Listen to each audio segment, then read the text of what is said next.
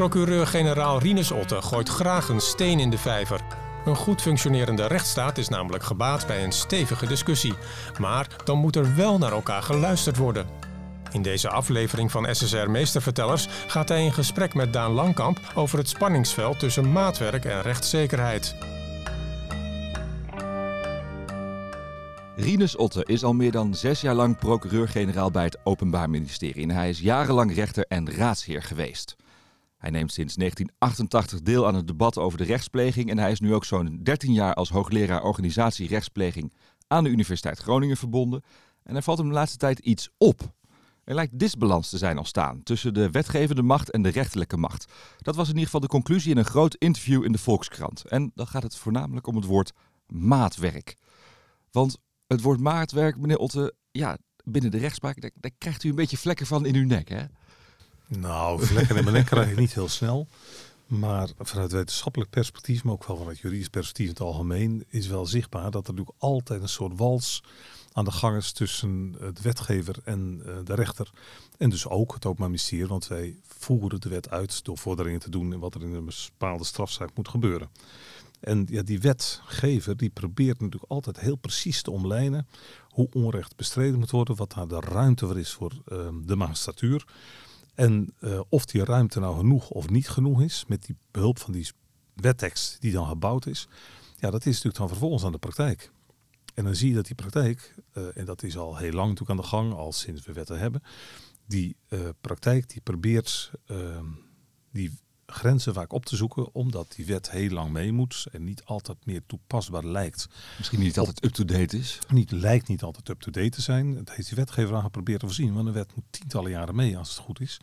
En dan zie je dus dat, er dat het schuurt. En dat, dat hoort ook te schuren. Alleen, ja, het moet niet zo schuren dat dan die wettelijke grenzen worden, te veel worden verlegd. Of dat die wetgever buiten, dat die rechter buitenwettelijk gaat optreden. Dus, en, en vindt u dat dat nu vaker gebeurt? Nou, het is van alle tijden, maar je ziet wel de laatste jaren dat wetten uh, vaak worden herschreven al binnen een paar jaar, omdat het toch niet helemaal lijkt te voldoen aan wat de rechter denkt nodig te hebben. Um, of wat de rechter dan aanspreekt uh, in die nieuwe wetten. En dat, uh, dat is op zich zorgelijk, dat is een aandachtspunt. Omdat voor de rechtszekerheid moet voor justitiabelen, maar ook voor procespartijen, moet zo helder mogelijk zijn waar ze aan toe zijn. Of ze in de fuik van het strafrecht terechtkomen of niet. Uh, dan moeten ze hun gedrag op kunnen aanpassen. Dus die wet is bedoeld om het handelen van burgers zo precies en zo voorspelbaar mogelijk te maken. Uh, waardoor die rechter ook niet op de stoel van de wetgever hoeft te gaan zitten. Nee, dat die rechter eigenlijk genoeg handvatten heeft om te zeggen, nou, dit is er aan de hand. Ja. De wet schrijft uh, daar dit en dit voor, ja. voor en, en zo gaan we het doen. Ja, zo dat er eigenlijk weinig ruimte is voor interpretatie. Ja. En, en, en, kunt u daar eens een voorbeeld van noemen? En een bekend voorbeeld is natuurlijk, er is ook wel veel discussie over op dit moment, ook in de Eerste Kamer. Dat is de uitbreiding van het taakstrafverbod. Dat is dat wanneer een taakstraf eerder is opgelegd en de veroordeelde die pleegt dan nog een keer een soortgelijk misdrijf, dan kun je niet nog een keer een tweede taakstraf opleggen.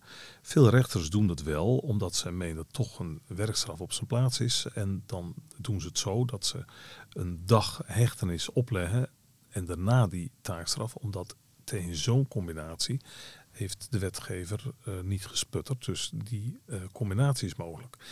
En daar kun je natuurlijk veel van zeggen, want dan komen we denk ik op het preciezere punt uit. Die rechter die dat doet, of die officier van justitie dat vordert, die doet dat omdat hij denkt dat hij een straf uh, moet bedenken die beter op de maat van die ene individuele justitiabele verdachte is toegesneden dan de wetgever een mogelijkheid heeft geboden. Dus dan vindt de rechter dat de wetgever hem te veel heeft beknot. En dan zoekt hij een uitweg door het op zo'n manier te doen. En het is natuurlijk dan wel de vraag ja, of je de uitdrukkelijke bedoeling van de wetgever op die manier moet, um, ja, toch moet, moet devalueren, moet laten eroderen. Om te zorgen dat die uh, individuele burger het recht krijgt zoals de rechter meent dat het op zijn plaats is. Maar zijn die wetten dan wel goed opgeschreven? Ja, dat is natuurlijk de kritiek van uh, de rechtspraak, die ook recent uh, vorige week bij de presentatie van het jaarverslag uh, heeft opgemerkt.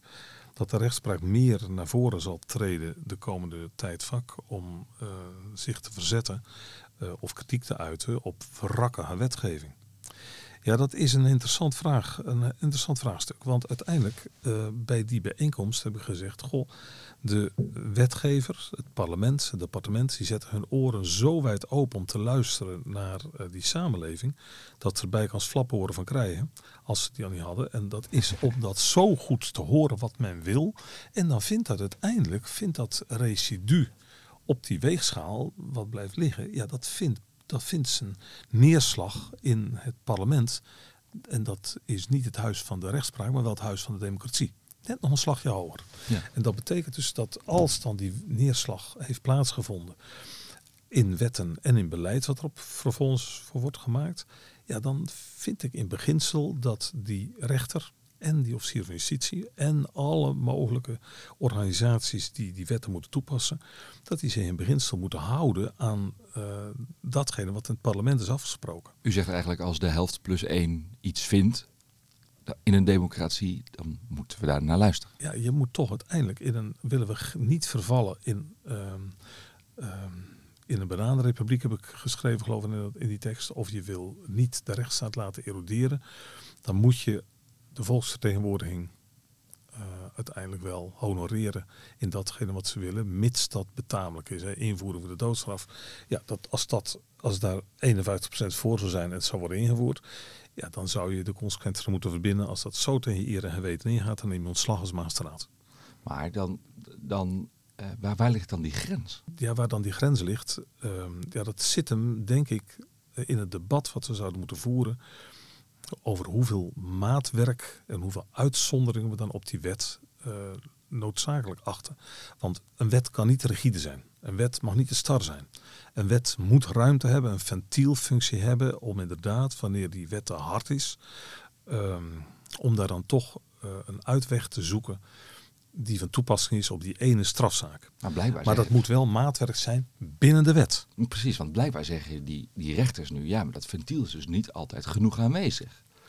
Dan moet je terug naar het parlement en dan moet je daar discussie over aangaan. En dan is het natuurlijk prima als de rechtspraak zegt, onze rechters kunnen hiermee niet uit de voeten. En dan zou het parlement daar ook naar moeten luisteren. Het is natuurlijk een, een, over en weer luisteren we naar elkaar. Ja. Hè, als het goed is. Maar de beslissing ligt bij het parlement. Maar als, als die wet er eenmaal is en er, er zit zo'n ventiel in. Dan, dan zegt u eigenlijk, nou ja, dan moet, dan moet de rechter maar op zijn stoel zitten het wetboek ernaast houden en, en alleen opleggen wat er in de wet staat. Ja, maar die wet is behoorlijk star. Ja, ja, maar die wet is gelukkig niet zo star en is gelukkig niet zo rigide. Uh, vandaar die oude gedachte dat de rechter de mond eh, van de wet is. Ja, dan kun je net zo goed om deze tijd de computer neerzetten. Dus er is heel veel ruimte ingebouwd. Uh, er zijn onvoorwaardelijke straffen, voorwaardelijke straffen, taakstraffen, geldboetes. Je kan in Nederland is die ruimte zo enorm groot. Dus wat vooral nodig is, is minder heftigheid in het debat. Meer respect voor standpunten die uh, hierin gewist kunnen worden. En drie, bovenal ook wel zien dat we als samenleving voor een deel ja, op drift zijn geraakt door voor elk mogelijke ehm, afwijking willen we vaak een regel. Dus op het moment dat er onvrede ergens over is, en die burgers die bestoken hun uh, volksvertegenwoordiger, dan zie je dat die volksvertegenwoordiger in het vragenuurtje of anderszins uh, het heeft over gemeente onrecht en dat leidt dan weer tot beleid. Dat, wat we daarmee zien, is, dat is toch een aspect dat ik ook wel in de richting van het parlement uh, wil noemen. Um, Jan Marijns zei ooit een keer, hij zegt ja, we hebben het voortdurend maar over regelverdichting en dat die hele samenleving komt vast te zitten en dat overheidsorganisaties hun werk niet meer kunnen doen.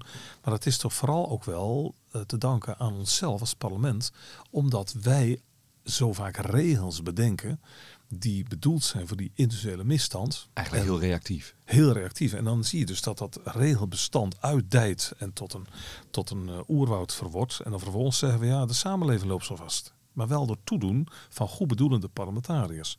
Dus het is, een, het is een complex fenomeen dat burgers willen dat het recht wordt toegesneden op hun eigen individuele maat. En die parlementariërs die hebben ook van alles nog wat aan regels verzonnen om dat zoveel mogelijk dan dekkend te laten zijn, representatief te laten zijn voor datgene wat in die samenleving speelt. Nou, ook dat is ongelukkig voor een gezond rechtsbestel. We hebben niet uh, al die duizenden regels nodig kunnen soms ook volstaan met, um, ja, toch met de regelingen die we al hebben. Ik heb in het uh, interview bijvoorbeeld iets gezegd over uh, allerlei rechten die geclaimd worden. Ja, rechten, als je individuele rechten claimt voor een aparte groep mensen, of voor een, een, een, een heel selectief klein probleem, ja, dan is dat maar zeer de vraag of dat niet eerder verdelend en polariserend uitpakt dan wanneer je het zou laten bij de grondrechten die we hebben. Bijvoorbeeld, omdat, omdat die rechten met elkaar bijten, bedoelt u? Ja, om ze conflicteren. Die rechter moet dan weer kiezen welk recht gaat dan voor. En dat is bijzonder, dat is bepaald ingewikkeld. Dan kom ik toch weer op het punt van die rechters. Die zeggen dan eigenlijk, ja, dan moeten die wetten misschien weer op de schop. Ja, dat vind ik zelf niet zo snel het geval. Er zijn niet heel veel foute wetten. We hebben een bijzonder hoogstaand wetgevingsapparaat in Nederland. Soms denk ik wel eens, ja, dat is, een bepaalde wet is soms ongelukkig geworden omdat er van alles en nog wat aan amendementen is toegevoegd in het parlementaire debat. Waardoor die wet, wat soms net wat minder evenwichtig is geworden dan de wetgeving, um, de wetgever en de wettenmaker hem heeft uh, bedoeld. Maar in de kern hebben wij een bijzonder hoogstaande rechtsstaat komt ook uit elk internationale enquête naar voren. We hebben het in Nederland bijzonder goed. Bijzonder goed, met bijzonder goede rechtsstaat, bijzonder mooie en goede wetten. En rechtspraak die in alle opzichten deugt in zijn kwaliteit van rechtspreken. Maar dit puntje, waar ik het nu met u over heb in dit interview, die verhouding tussen de wetgever en beleidsmakers en dus de magistratuur, dat is een andere tak van sport, want daar begon u over. Die verhouding die staat al langere tijd onder druk, omdat de toon waarmee het debat gevoerd wordt over wat fout zou zijn, die toon is veel te hoog. En dat, dat vind ik op zich al heel snel niet zo ernstig. Omdat ik denk, ja, ik, ik polemiseer zelf ook graag. Dat doe ik liefst ook wel op scherp van de snede. Omdat je anders niet iets te kiezen hebt. Debat, voeren. Zo is het. Dus je moet iets te kiezen hebben. Maar in de long run, als het klaar is, het debat, dan moet je vrede hebben met de uitkomst. En ik zit er wel nou, ik ben al veel langer erover aan het piekeren, hoe dat, over aan het pijnzen, hoe dat nou toch komt. Dat wij dat, dat, dat maatwerk als iets benoemen wat tegenover wetten staat. Wetten worden dan gezien als star en snel verouderd. En dat maatwerk, dat, dat heeft toch te maken met die hectiek onder de burgerij. Die willen dat zij uh, met meer egaars, met meer precisie, met meer oog voor hun gedetailleerde oog, gedetailleerd oog voor hun uh, individuele problemen uh, bejegend wordt. En toch steekt het probleem volgens mij dieper. En dat is dat wij het heel moeilijk vinden om het tekort wat we hebben, het menselijk tekort, het organisatorisch tekort, het beleidsmatig tekort, het juridisch tekort, dus iets wat toch niet optimaal uitpakt, dat wij het heel moeilijk vinden om daarmee te leven. Dat vinden burgers heel moeilijk, want ja, we hunkeren en we, ja, we hunkeren toch al naar veiligheid, naar oplossingen, naar misschien ook wel meer naar perfectie. Die wordt ons ook beloofd door beleidsmakers en politici, die toch bij elke nieuwe periode die aanvangt met verkiezingen, dat in het vooruitgesteld. Maar zolang we dat beleid, dat tekort in ons bestaan willen vullen met steeds nieuwe wetten, nieuwe regels, nieuw, uh, nieuwe rechtspraak, ja, dan gaat het natuurlijk daar ook fout. Maar het leven en die organisatie en ons mens zijn is veel moeilijker maakbaar dan we hopen. Dus omdat er zo'n diep gewortelde maakbaarheidsbehoefte zit, al vanaf de kleuterschool, waarin we ons menselijk bestaan vormgeven, ja, is het ook niet zo gek dat bij volwassenheid, dat we dat dan ook verwachten van beleidsmakers, van rechters. En omdat rechters en officieren van justitie trouwens ook zijn kinderen van hun tijd, die hebben die maakbaarheidsgedachte natuurlijk zelf ook in gedachten. Dus je hebt ook het idee, net zoals die wetgevingsambtenaren, maar ook die volksvertegenwoordigers. Nou, we hebben hier toch echt met een probleem te maken. We gaan eens aan kroppen draaien. Zonder zich te realiseren dat wanneer je aan die kroppen gaat draaien, ja, dat je daarmee een enorme complexiteit veroorzaakt, omdat het dan op een andere plek weer een conflict plevert met andere regels en wetten. Er is ook een prachtig een prachtig citaat van uh, een Engelse filosoof, maar we herinneren haar meestal als romanschrijfster, Iris uh, Murdoch. En die zei, ja, we, zijn, we realiseren ons te weinig dat we ook maar een, een kruimel zijn op de rok van het universum. En dat wij maar een kruimeltje zijn, ja, dat zou ons ook iets meer relativeringsvermogen moeten opleveren. Nadat wij het nu eenmaal in een individueel bestaan niet altijd kunnen optimaliseren. En waarom zeg ik dat nou? Een, dat komt omdat ik daarmee toch teruggrijp op de allereerste grondslag van onze rechtsstaat. Die staat als een huis overeind. Niemand die hem betwist, maar we doen hem toch continu geweld aan. En die allereerste pijler, dat is rechtsgelijkheid. Ja. Het is al duizend jaar oud, maar sinds de verlichting hebben we het idee vrijheid, gelijkheid en broederschap, dat, dat hoort onze samenleving te doordezen. En voor de rechtsstaat is dat gelijkheid. We willen geen willekeur. We willen niet dat uiteindelijk uh, in Groningen een, iemand met heel andere maatstaven wordt berecht of wordt behandeld, of dat door een ambtenarige sociale dienst is of door een magistraat, dan in Dordrecht. En dat betekent dus dat we op het moment dat we wel veel meer uh, het hebben over maatwerk, maar ook over individuele rechten, dan levert dat gedonder op. Jaloezie, omdat mensen het gaan vergelijken, denken waarom hij wel, ik niet. Het levert een oneerlijkheid op, omdat we ook niet goed kunnen uitleggen waarom nou die ene zaak zo wordt aangepakt met andere maatstaven dan elders. Dus die gelijkheid als bestrijding van willekeur, dat staat dus ook voor een deel tegenover die maatwerkgedachte. Dus in maar dat zegt, opzicht... u, zegt u dan eigenlijk dat als er maatwerk wordt geleverd, dat vrouw Justitia eigenlijk een soort van haar blinddoek langs haar blinddoek heen kijkt en toch misschien even spiekt, wie staat er dan echt tegenover mij? Dat is een prachtig beeld, zou ik vasthouden. Dat is inderdaad een heel goede uitdrukking, omdat we zeggen dat we zonder aanzien des persoons in zaken die vergelijkbaar zijn, dat wij proberen geblinddoekt recht te doen. En dat betekent ook hier dat ik dus die behoefte aan die maakbaarheid, die behoefte aan dat maatwerken heel goed begrijp. Alleen het systeem moet dat wel aankunnen. Dus we hebben een systeem gebouwd al met heel veel uitzonderingen. Ik heb het nu specifiek over strafrecht. We hebben al een systeem met heel veel uitzonderingen. Heel veel excepties, schuld, sluitsgronden, rechtvaardigheid. Die ventielen eigenlijk. Heel ventielen, we hebben er heel veel.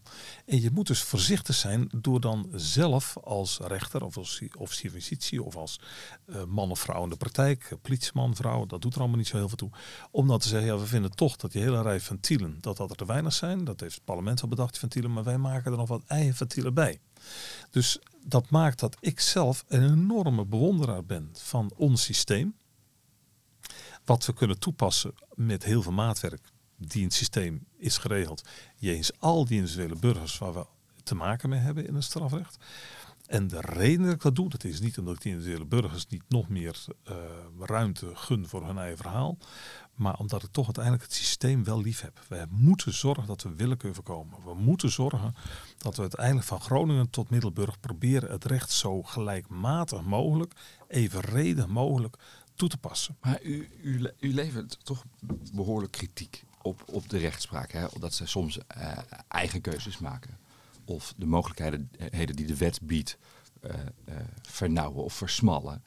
Ehm, hoe zit het bij het OM? Want het OM houdt ook graag maatwerk voor ogen. Hè? Uh, collega Diederik Grijf heeft onlangs bij, een, bij ons in de podcast ook uh, gekeken naar van hoe kunnen we toch zo goed mogelijk straffen op de persoon die voor ons staat, rekening houden met alles, alle mogelijkheden die we hebben. Dat valt natuurlijk dan wel binnen de wet, maar er zijn ook mensen die zeggen, ja, bijvoorbeeld het OM gaat wel uh, in de strafzaken bij BN'ers kijken wat, wat ze daar kunnen doen. En daar zitten ze in één keer er bovenop. Maar als ik als gewone burger bij de politie of het OM aanklop voor een zedenzaak, dan, dan ligt mijn zaak misschien jaren op de plank.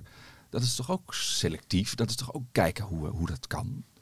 Ja, dat, is, dat vind ik ingewikkeld. Niet omdat het de eigen organisatie is, maar omdat ik me daar uh, wel een beeld bij kan voorstellen.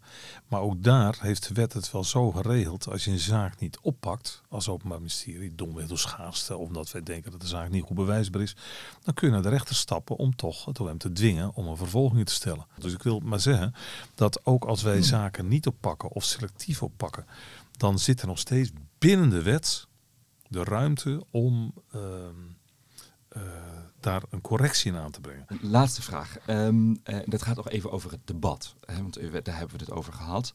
Um, uh, u heeft gezegd, het debat uh, mag kritisch, mag Zeker. scherp op de snede. Daar houdt u zelf ook van. Ja. Um, wordt er genoeg naar elkaar geluisterd, wat u betreft? Nee, dat vind ik wel jammer, want ik vind scherpte heel goed. Ik heb ook wel eens eerder gezegd en geschreven, als er met rotte tomaat wordt gegooid naar de rechtspraak of naar het uh, Openbaar Ministerie. Nou, je reinigt je toga, je brengt hem naar, je brengt hem naar de stomerij en je gaat weer verder aan het werk. Dus ik vind zelf die hardheid of die uh, boosheid die sommigen dan voelen, dat is prima. Maar je moet wel je verdiepen in de ander. Dat is eigenlijk een van de grootste opdrachten die we hebben als mens. En dus, ook... je moet toch even naar die tomaten gooien kijken. En ja, je moet wel kijken waarom die dat doet. En er is mij in die zin zijn altijd er is mij veel geschreven dreigbrieven en ook wel ondergespuugd in zittingzalen door een verdachte die veroordeeld werd. Allemaal goed. Maar je zult uiteindelijk moeten proberen te verdiepen in die ander, daar empathie voor te hebben. Denk aan de belangen van die die ander heeft in die kritiek. En dan toch bekijken waar je uitkomt. En dat, dat, dat maakt dat wij nu helemaal in een polderend landschap leven, leven. je zult dus altijd moeten zoeken naar een compromis. Zoals die wetgeving en die beleidsmaker ook tot compromissen komt. De wet is nooit wat die wetgevingsambtenaar aanvankelijk voor ogen stond. Dat wordt natuurlijk met input van alle organisaties zich erover uitlaten en de parlementariërs tijdens de parlementaire behandeling. Ja, wordt die wet weer aangepast. En ik denk dat eindresultaat, dat is al een mix van belangen. Zo so be it. En als de rechtspraak dan zegt, wij hebben behoefte aan meer ventielen. Dan moeten ze daarmee naar de wetgever. Dan moeten ze daarmee uh, in overleg met het departement. Zo kunnen we echt niet werken. Dat is eh, heel lastig. En, dat, dat, uh, en dan zal die beleidsmaker en die wetgever daarover in zoals ik het tot nu toe meemaak, en dat is toch al een lang werkzaam leven, dan wordt daar vele malen over gesproken. En de ene keer werkt het wel, de andere keer werkt het niet. Maar als er dan veel overleg door de wetgever wordt gezegd: nee, wij vinden deze wet toch goed, dan heeft die rechter zich daarnaar te buigen. Dan moet die, die, die luisterwerking vice versa ook werken, zegt u. Ja, zo is het. Want dan kom je uiteindelijk toch in de verhouding uit van wie is de eerste staatsmacht, wie is de derde. En dan is de derde staatsmacht wel onafhankelijk, maar niet in een isolement en niet op een eiland. Het is altijd een wisselwerking met die samenleving namens wie die, uh, ja, toch die niet gekozen rechter opereert en functioneert. En die zal uiteindelijk moet ook de wetgever niet alleen luisteren naar de burgers of naar de eigen ongemak, juridisch ongemak in die rechtszaal bij rechters die vinden dat ze te weinig in, in, hun instrumentenkist hebben zitten. Maar ja, ze zullen toch uiteindelijk ook moeten luisteren naar de eerste staatsmacht. Want anders dan zijn we echt van God en gebod los. En dat wil niemand. Dat lijkt me helder. Rinus Otter, procureur-generaal bij het Openbaar Ministerie. Dank u wel. Dit was SSR Meestervertellers. Blijf op de hoogte en abonneer je op deze podcast. Graag tot de volgende keer.